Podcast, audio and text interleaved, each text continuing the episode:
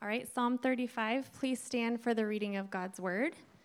And it's a little bit of a long one, so settle in and don't lock your knees, or you might faint here. okay. Psalm 35 of David Contend, Lord, with those who contend with me. Fight against those who fight against me. Take up shield and armor. Arise and come to my aid. Brandish spear and javelin against those who pursue me. Say to me, I am your salvation. May those who seek my life be disgraced and put to shame. May those who plot my ruin be turned back in dismay. May they be like chaff before the wind, with the angel of the Lord driving them away. May their path be dark and slippery, with the angel of the Lord pursuing them. Since they hid their net for me without cause, and without cause dug a pit for me, may ruin overtake them by surprise. May the net they hid entangle them. May they fall into the pit to their ruin. Then my soul will rejoice in the Lord and delight in his salvation.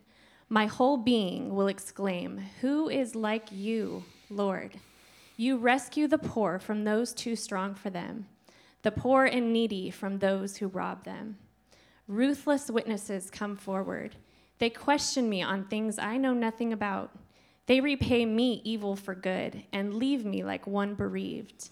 Yet when they were ill, I put on sackcloth and humbled myself with fasting. When my prayers returned to me unanswered, I went about mourning as though for my friend or brother. I bowed my head in grief as though weeping for my mother. But when I stumbled, they gathered in glee. Assailants gathered against me without my knowledge. They slandered me without ceasing. Like the ungodly, they maliciously mocked. They gnashed their teeth at me. How long, Lord, will you look on? Rescue me from their ravages, my precious life from these lions. I will give you thanks in the great assembly. Among the throngs, I will praise you. Do not let those gloat over me who are my enemies without cause. Do not let those who hate me without reason maliciously wink the eye. They do not speak peaceably, but devise false accusations against those who live quietly in the land. They sneer at me and say, Aha, aha, with our own eyes we have seen it. Lord, you have seen this. Do not be silent. Do not be far from me, Lord.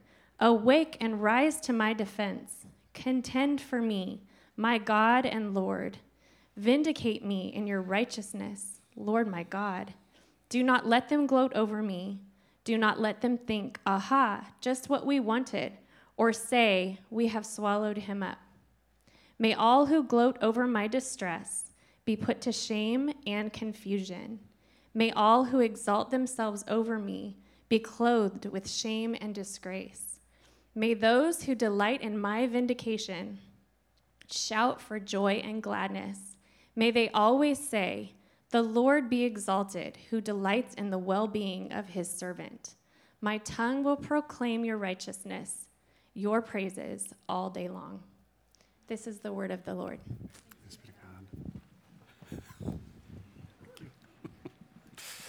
Good morning. Happy psalm for a happy day. Special thanks to Ali Bray. I reached out at like 10 p.m. last night. Um, I, my scripture didn't fall through. Could you read tomorrow? Yes. Also, it's, it's kind of long. Also, it's kind of angry, you know. so thank you for that reading.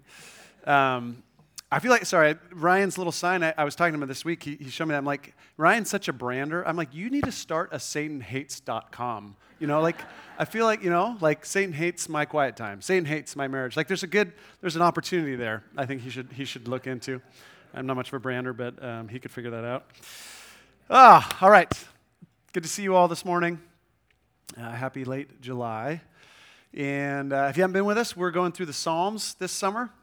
And what we're kind of the, the big question we're asking uh, about prayer and the Psalms is that I think the Psalms ask is um, what if prayer is not a place to be good? like, what if prayer is actually a place to be honest? What if prayer is the place where we can come to God exactly as we are? We have a God who is big enough to handle whatever we might throw his way. Uh, I've been encouraging you guys to read this book, When Prayer Becomes Real. And I love this quote uh, in that. It says, Prayer is not a place to be good, it's a place to be honest. Prayer is not a place to perform, it's a place to be present. Prayer is not a place to be right, it's a place to be known. Prayer is not a place to prove your worth, it is a place to receive your worth and offer yourself in truth. And that is certainly what we see in the Psalms. Uh, these people who trust in the love of God, and the, the, the, grace and love of God is the context in which they feel safe to share uh, whatever is on their hearts with God. And so that's what I'm encouraging us towards. And so this summer, we're looking at um, various emotions that might be in our hearts, various circumstances we might find ourselves in, and how we can bring each of those to God. So two weeks ago, we looked at our sin, uh, just the mess inside of us, and how we bring that to the Lord. Last week, we looked at uh, our grief, our losses, our laments, and how we can bring that. And today, we look at our anger, our bitterness. And we ask the question is that too fair game or not with God? So, we're going to talk about um, what, what, uh, new, uh, what scholars call the Psalms of imprecation. And to imprecate is to invoke a curse on somebody. So we're going we're to look at Psalms where the psalm is calling on God to judge his enemies. Okay, they're sometimes called Psalms of anger or Psalms of wrath. Basically, the psalmist will wish every conceivable evil to happen on his enemies. And we're going to look at these. Um, C.S. Lewis has a great quote. He says, In these Psalms, we have hatred undisguised. We see anger, rage, resentment, bitterness, desire for revenge in its rawest form, expressed with perfect freedom, almost like a child would. and some of us who have kids know that they can sometimes express that anger with perfect freedom. And we see that in the Psalms. And, you know, of all the Psalms we'll look at this summer, these, I think, rightfully create the most tension for us as Christians, right? Like, these make us maybe uncomfortable uh, or maybe offended or at least embarrassed. These are the ones we don't want our non Christian friends reading, right? This gives the Bible a really bad look, right? And so I want to I want to ask the question today, what role do these psalms have in the life of a new covenant Christian if any, okay? And the tension uh, should be obvious to us, right? We can think about um, the teachings of Jesus in the New Testament, his ethics, right? He invites us to, or doesn't invite us, he commands us to love your enemies and pray for those who persecute you. Or bless those who persecute you. Bless and do not curse. Or in the Lord's Prayer, uh, forgive us as we forgive those, not curse those, right, who sin against us. Or Paul in Romans. Uh, now you must rid yourselves of all such as these anger, rage, and malice. These things you need to get out of you, right? Rid yourself of these things. So the question is okay, in light of that, what role do these Psalms have, if any? Uh, because that's, those aren't like suggestions for Christians. These are, this is the New Testament kingdom ethic, okay? We are called into that kind of life. And yet, these Psalms also are the Word of God. so, how do we, what role do these play, if any? And I want to talk about that today. And um, I'll just say at the front end, of all, of all the, the stuff this summer, this one's maybe the most exploratory, if I can use that. Like, I'm to, I may be wrong in some of the things I say today. I'm, I'm always possibly wrong, of course, but um, this one I offer to you as a conversation piece. This is what makes the most sense to me. But I want to explore this a little bit today and, and see what, how do we treat this as the Word of God as, as New Covenant Christians? All right? You up for that? Okay, good. Most of you are still awake. That's good news. Okay. Um, so uh, before we look at the song, let's, let's talk about enemies and let's talk about anger for a minute, okay? So I want you to, uh, let's make this personal. Um, I want you to think when was, the, when was the last time you experienced someone as an enemy? Okay? Think through this. When, when was the last time you felt like you were treated unfairly? Uh, you experienced some kind of injustice, some kind of evil, or you just experienced someone as your enemy? I want you to actually identify something, okay?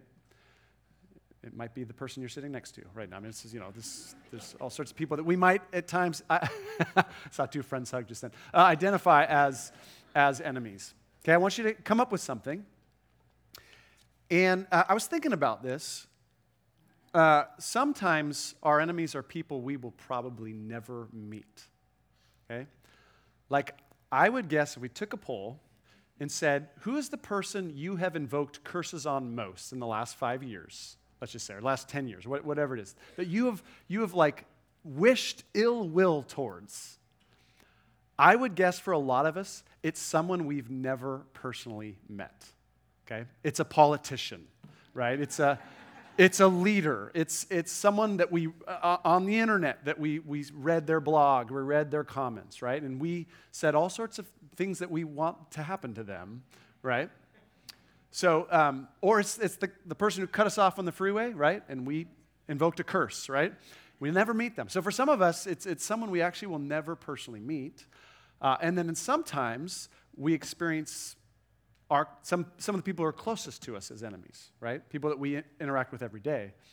And my guess is for some of you, when I ask that question, uh, there's a work context that comes to mind, right? You've got a boss or a coworker or maybe even a client that you at least are experiencing as your enemy. Um, or some of us have a friend who, who betrayed our trust, who treated us in a really bummer way.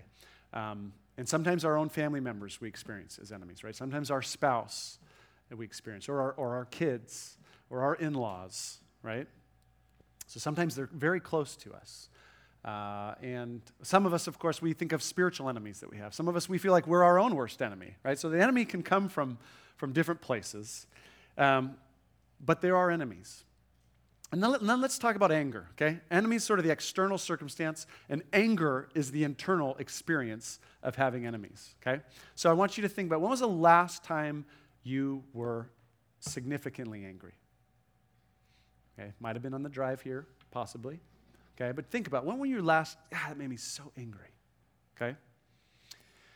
And I was thinking about, you know, we're thinking about all these different emotions this summer. Uh, anger is such an interesting thing.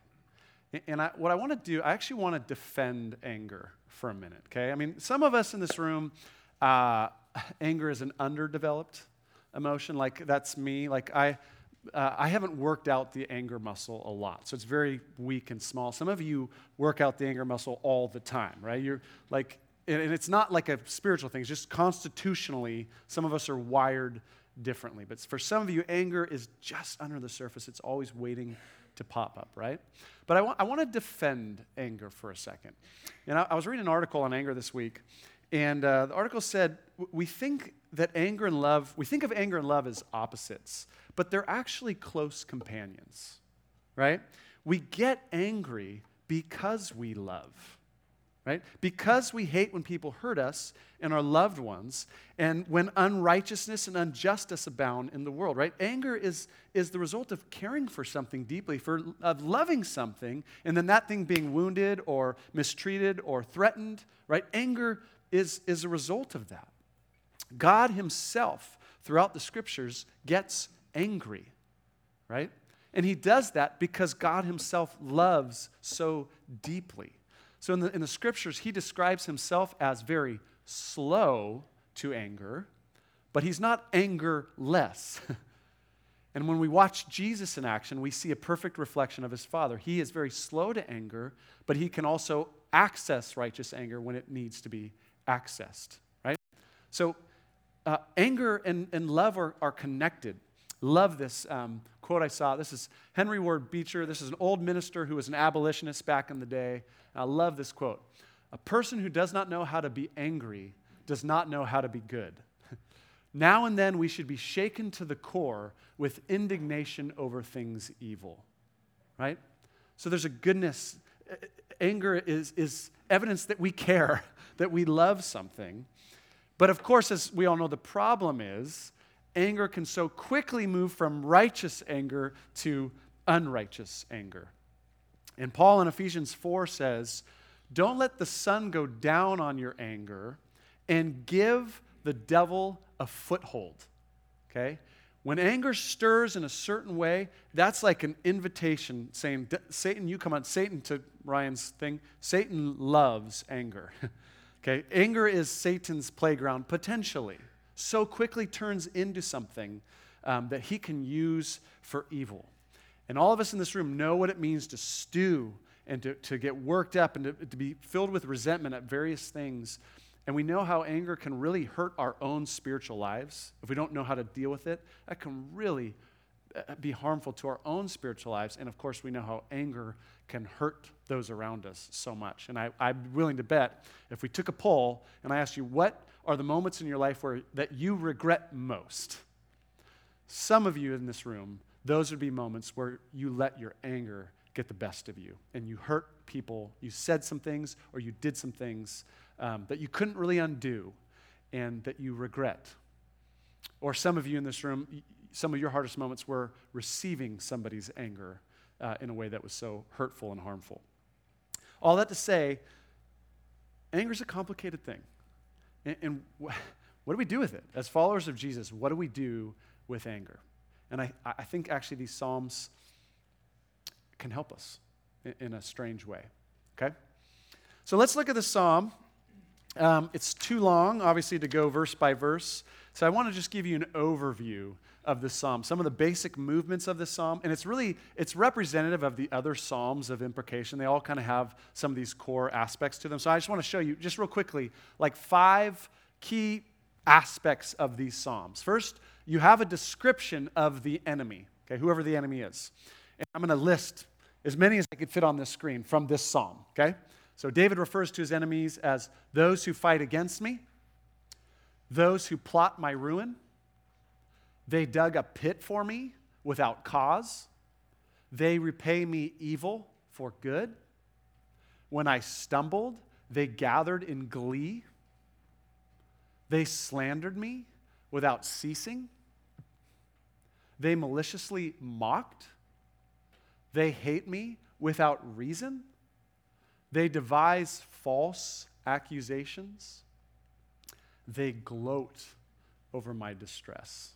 Okay, that's a dark picture of the enemy. And maybe there's some of those descriptions that you relate to. Like you, you've had moments where you're like, yes, I know what it, it's like to have an enemy who does that. And before I move on past that, I just want to acknowledge this is a real enemy. Like this, this is a David has experienced real evil and injustice. And so um, it's tempting to read these Psalms and like kind of come on our uh, moral high ground and say, I, I, would never respond so badly as David. But, but most of us have never experienced this kind of enemy, this kind of injustice, okay? I mean, this, this is not the car that cut you off on the freeway, right? This is not the customer service rep who left you on hold for 45 minutes, okay? Right. This isn't the friend who didn't invite you to their birthday. Okay? That, that's not the kind of enemy. This is, this is real enemy. And so for me, as I read this, I'm like, I have never experienced this kind of enemy.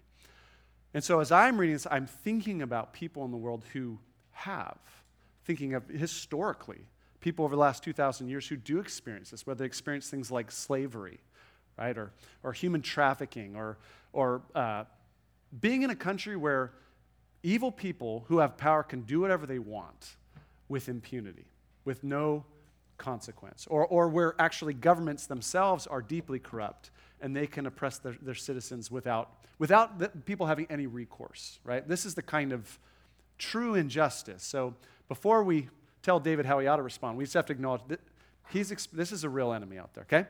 But that's the first thing. You get a description of the enemy. Uh, second, you have a claim of innocence. And you'll see that throughout. So look at verse 12. David is claiming his innocence. They repay me evil for good, right? I was good to them. They leave me like one bereaved. Yet when they were ill, I put on sackcloth and humbled myself with fasting. And when my prayers for them returned to me unanswered, I went about mourning as though for my friend or brother. I, I treated these people well. I did my best to love them and pray for them. And he's not claiming perfection, but like in the relational matter, I, have been pretty, I, I think I've done things pretty right. And I'm still experiencing injustice. Okay?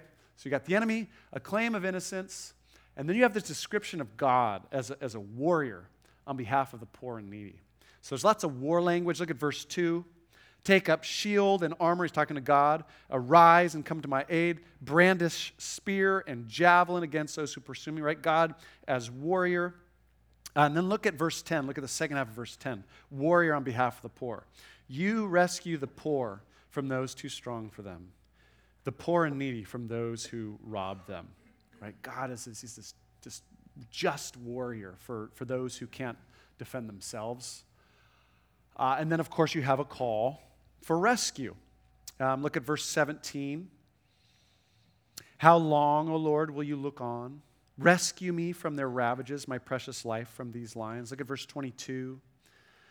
Lord, you've seen this. Don't be silent. Don't be far from me, right? Awake and rise to my defense, right? Rescue me from this, this really tough situation. And then, of course, you get the imprecation, the desire for judgment on his enemies. And let me list as many as I could fit on this screen, and there's more in this psalm than these, okay? Uh, contend with them, fight against them. May they be disgraced and put to shame.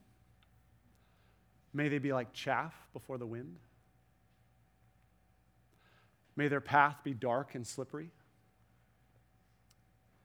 May ruin overtake them by surprise. May the net they hid entangle them. May they fall into the pit they dug.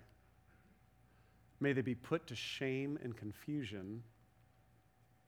May they be clothed with disgrace. Okay? Dark things to say about our enemies. So that gives you a sense of, of what he does in the psalm. And let me just ask the question so, what do we do with this? What do we do with a psalm like this? What role do they have in our lives today, if any? And again, this is a little exploratory. Um, some people would say these have no role in our lives, right? Uh, this is an Old Testament ethic. And now that Jesus has come, he reveals a, a, kingdom ethic, and we need to leave these utterly in the past. And that might be right. there may be no role for them. But I'm going to suggest something a little different than that. And what I want to suggest is I, I think these, these Psalms still have a theological role in our lives, and I actually think they have a practical role in our lives as well. Okay? So uh, let me talk through that, then we'll finish. Let me talk through what, what, what could possibly the theological role of these, these be. And what I asked myself this week is what do the New Testament writers themselves do with these Psalms? And I would think they're not going to touch these Psalms with a 10 foot pole, right? What's fascinating is there's three main Psalms of imprecation. Okay, there's 30, verse, uh, Psalm 35, Psalm 69, and Psalm 109.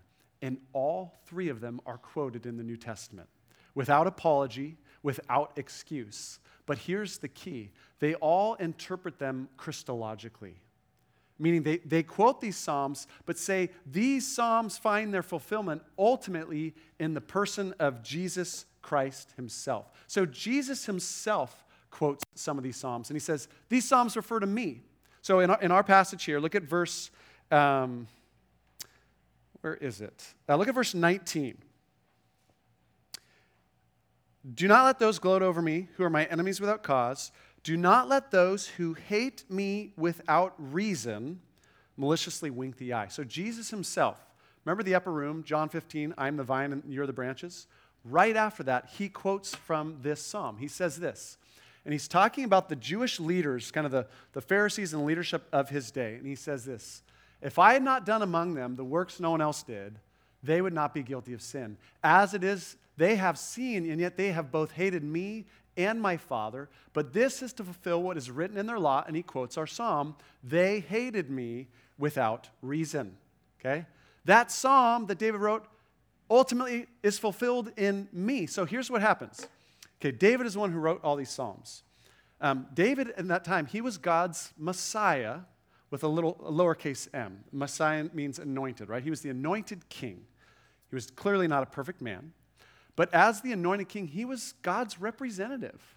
And in a very real way, the enemies of David were the enemies of God at that time. I mean, to, to, to, to respond to David's anointed king uh, with judgment was to be on the wrong side of God. And, and so, what the New Testament writers do is they say these Psalms written by little Messiah ultimately are fulfilled in the ultimate Messiah, capital M, Jesus Christ, who is the perfect representative of God, right? He is God in the flesh. And when people refuse to acknowledge him, they put themselves as God's enemies. Jesus didn't come to judge, he came to forgive, he came to bring grace and eternal life. But people who refuse his offer, who reject him, right, who spurn him, in them ultimately, they, they are rejecting God And the imprecations of these Psalms will ultimately be brought about on people who refuse to come to Jesus Christ. Vengeance is mine, declares the Lord. Right? That is an Old Testament and New Testament idea. And so that is, I think, the theological place these still have in our lives is the enemies of God and his Messiah. One day, and that could be us, right? One day they will experience the justice of God that is declared in these Psalms. And so, where these fit theologically for us is hey, this is not an invitation for personal vengeance in my life at all. Okay? There's no, no invitation for that. But it's an acknowledgement that in, in the end, God's enemies and the enemies of Messiah will be brought to justice. Jesus is coming back, and he will put all things right, and there will be justice served, and these Psalms will be fulfilled in that way. Does that make sense a little bit? That's where I think they fit theologically. That's how we can honor these as scripture in the same way that the New Testament authors do, and yet obviously not take revenge on our enemies. Okay, so let's let me end. I want to get practical for saying what, what practical place does a, uh, something like Psalm 35 have in our lives? What, is there anything here that's modeled for me that I can actually follow? And, and my suggestion would be yes, there is. Um, and what what these psalms model is what we've been talking about all summer is an honest bringing of our hearts before the Lord. Whatever is on our hearts, even anger, even a desire to get even. Even those things we can bring to God. And um, I, it's been a long time since I've done a diagram, so I figured it was time. And, I was thinking about this like, how does anger work? Um, so here, here's, so there's you, okay? Uh, and there's your enemy, whoever that enemy is. And there's when you've been mistreated, when you've experienced some level of you know, unfairness and justice, there's two things that are always true. One is you have anger in your heart. You're angry, you're bitter, you're resentful. It's there, right? It's there. But the other thing is you have this command from your Lord that says, love your enemy. And again, it's not a suggestion, it's, it's a command, right? And so the question is I have these two realities, one here and one there. What do I do with that? And you've got like three options, right? One, Option one is uh, just repress the anger, right? Which is to say, shove it down, right? Not a bad strategy for a while, um, right? Just, just get it. I don't know. Just stop thinking about it. Just push it down and and don't deal with, it, don't work it, because you got to love this person. So I guess you just have to take this emotion and stuff it. Okay, that tends to not work great for the person who has anger over the long haul, right? But that's an option. Um, option two is you could, uh, instead of stuffing it, you could enforce it you could enact it, right? You could take action on your anger and express that anger and, and meaning enforce that anger, do something really mean or say something really mean, respond in kind. Uh, that deals with your repression. That tends to hurt the enemy, though, doesn't it? Right? Or there's a third option, and this is actually the option that all of these Psalms take. Rather than repressing your anger, rather than enforcing the anger, you can express your anger and take it vertical to the Lord. It's here. God, you call me to love my enemy, but this is, this is here. So I'm going to bring this up to you. And that's actually what these Psalms do. They take all that anger, resentment, vitriol, but they actually channel it upwards for all the like kind of embarrassing grossness of these Psalms. They're not actually taking revenge on their enemies. They're not doing anything to their enemy. They're taking it all to God, right? And in fact, just the opposite. David said, I prayed for my enemy. When, when they were hurting, I, I, I was kind to them. They're not taking vengeance, they're directing everything vertical, and they're leaving it in the hands of the one who can deal with it. And I actually think that, that is the practical use that Psalms like this have for us. One commentary puts it this way These Psalms channel and harness our anger to the right place. Everything is brought to the throne of God, who alone is the judge, and it's left in his hands. And so I'm just I'm asking you to consider what would it look like for you rather than stuffing the anger and rather than blowing up in the anger to take all that anger up to God and say, God, and have a real honest conversation. I'm so mad at this person right now, right? I'm so angry and I'm just, here's what I want you to do to them. I mean, it's, you already know that this is what I want, so I'm just going to speak it out. I'm going to say it. right? This is, this is how I'm feeling. And I'm, but I'm going to take all this swirling mass of anger and, and just, uh, and I'm taking it to you. And I'm trusting that you can handle this because you already see it. And so, whatever you can see, you can surely hear from me, right? And I just think we get into so much trouble because we haven't learned how to take our anger and channel it to God, right? I mean, how many marriages maybe could be saved if, if we could learn how to pause and instead of push it down or instead of blow up, we could pause and take all that to God and do business with God. How many working relationships maybe could be saved? Relationships in the church, right? Every kind of relationship could be saved if we did that. And I actually think these Psalms model something in that that is right and good. So let me leave you with a kind of a, I think, a practical, um, practical on navigating anger, okay? Um, as I look at the Psalms, I see kind of three things that the psalmists will do with their anger that I think is, is a great model for us today, okay? So let me just talk you through these and then, then we'll wrap up. Um, obviously, number one is they have no problem expressing their anger to God, okay? They don't pull punches with God. They feel total freedom to express really nasty feelings and emotions to God.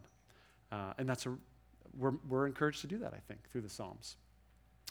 But second, and this is where things start to get important, um, but then they entrust the situation into God's hand, right? They don't actually take revenge, they entrust it into God's care.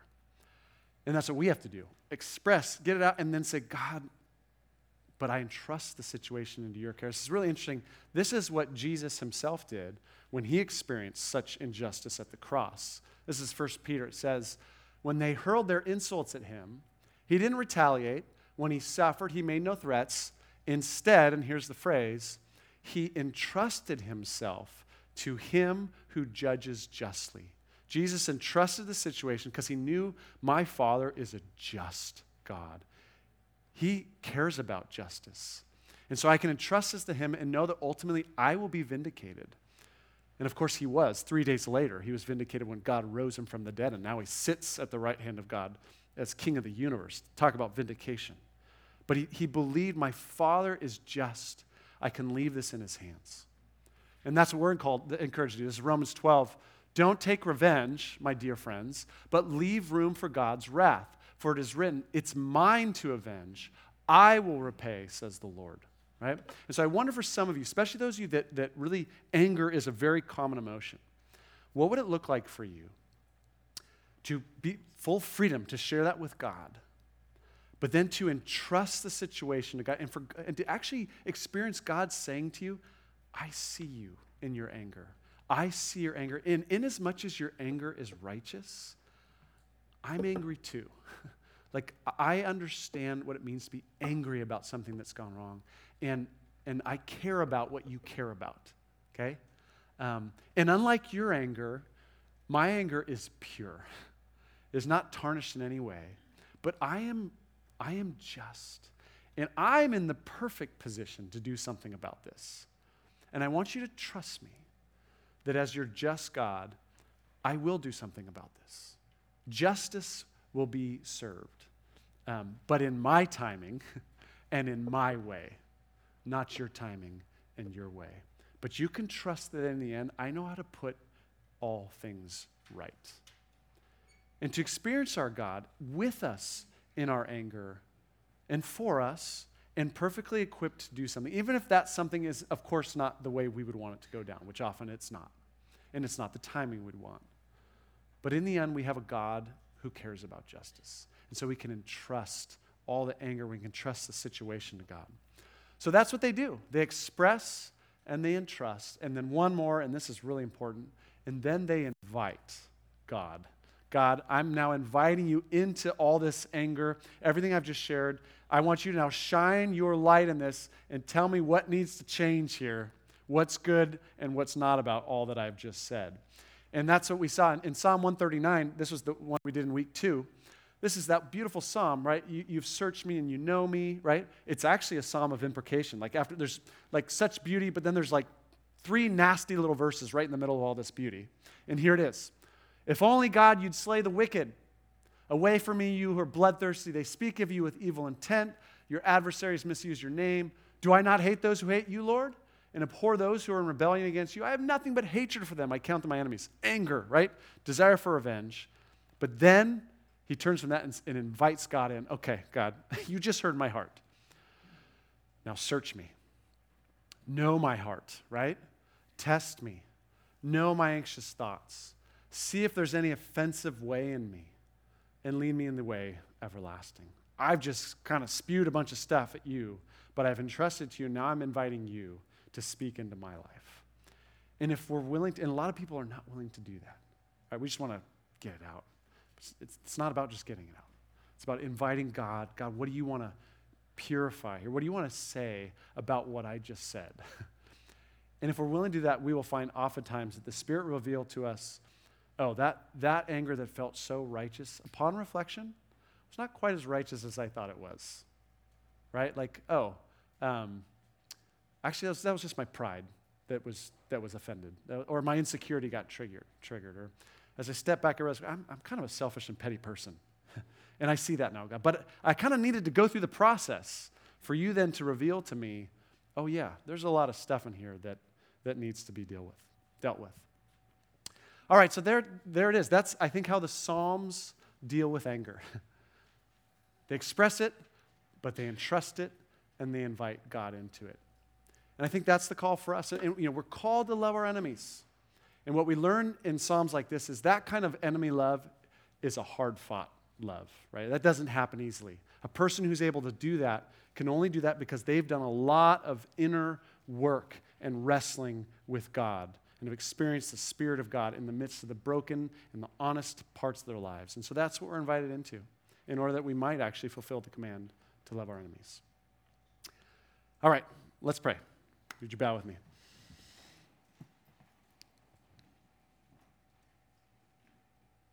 Let's do this. Let's take a moment just to reflect. And if, if you would, again, just identify maybe the most recent experience, or you might be in it right now, where you have experienced someone as an enemy, or you're experiencing a, a, an amount of anger. And, and why don't you just, in prayer, just ask the question God, what, what business do I need to do with you? Where do we need to do business together with this anger and situation? Where do I need to bring this to you or experience something from you? Just take a moment. God, what, what business do we need to do together with this?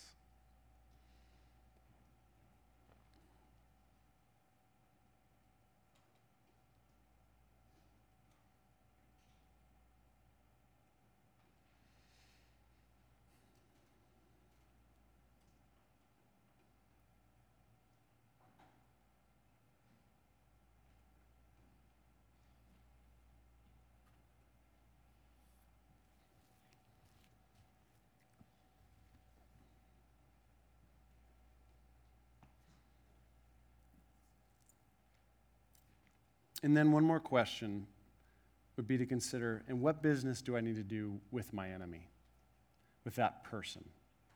Um, what are you calling me to do? Is there, is there reconciliation? Is there repair? Uh, is there apology? Or is there honest conversation? Like, what would be the next redemptive step uh, that I could take?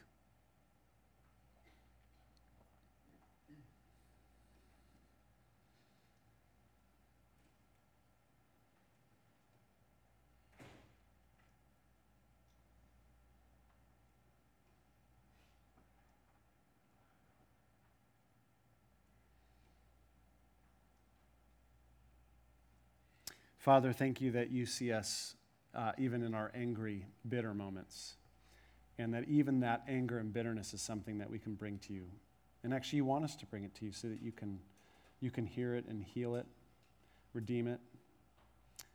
And we're grateful for that. I just pray your spirit would work uh, in us uh, where there's a lot of undealt with anger and resentment, that, that even today might be a, a significant step towards healing. And I, too, I pray also for our relationships, um, that you'd help us to be those who seek to reconcile and do our best to live peaceably as far as it's possible uh, so, yeah, we just pray that for the sake of your kingdom. We pray in Jesus' name. Amen.